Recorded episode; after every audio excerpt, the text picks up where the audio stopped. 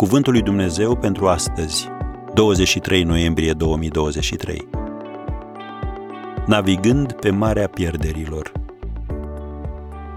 Bocitul își are vremea lui și pierderea își are vremea ei.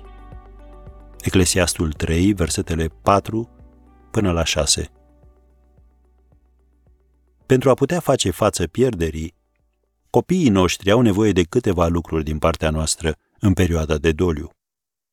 Întâi, ei au nevoie de sinceritatea noastră. Ei trebuie să știe că și noi suferim. Când ne văd plângând, iar noi le spunem n-am nimic, ei sunt confuzi. Se gândesc fie că de fapt nu suferim și lacrimile nu înseamnă nimic, fie că nu suntem sinceri cu ei. Ei trebuie să vadă onestitatea noastră, ca ei să poată fi sinceri cu noi în privința suferințelor lor. În al doilea rând, Copiii noștri au nevoie să le cunoaștem sentimentele, fără să-i protejăm în mod exagerat. Pentru ei, la fel ca pentru noi, bocitul își are vremea lui și pierderea își are vremea ei. Dumnezeu a făcut ca toate aceste experiențe să fie frumoase la vremea lor. Vezi Eclesiastul, capitolul 3, versetele 4, 6 și 11. Nu le inhiba tristețea, mânia și deprimarea, și nu le-o invalida. Ele fac parte din umanitatea pusă de Dumnezeu în ei și îi ajută să devină niște adulți echilibrați și plini de compasiune. În al treilea rând, copiii noștri au nevoie să fie ascultați. Copiii învață și cresc prin pierderi, atunci când au o persoană care se asculte în mod deschis și să înțeleagă.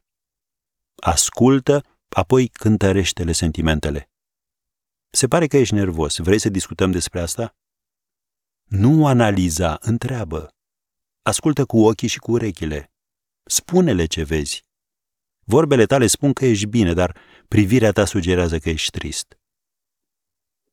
Apoi, copiii noștri au nevoie de îngăduința de a-și exprima emoțiile negative.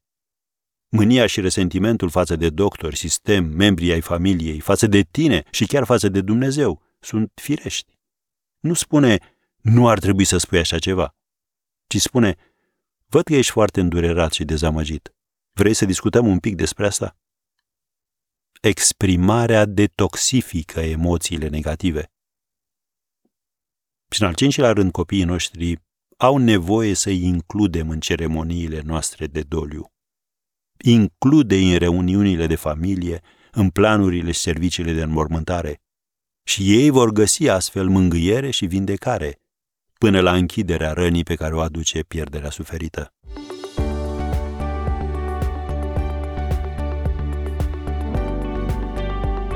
Ați ascultat Cuvântul lui Dumnezeu pentru astăzi, rubrica realizată în colaborare cu Fundația SER România.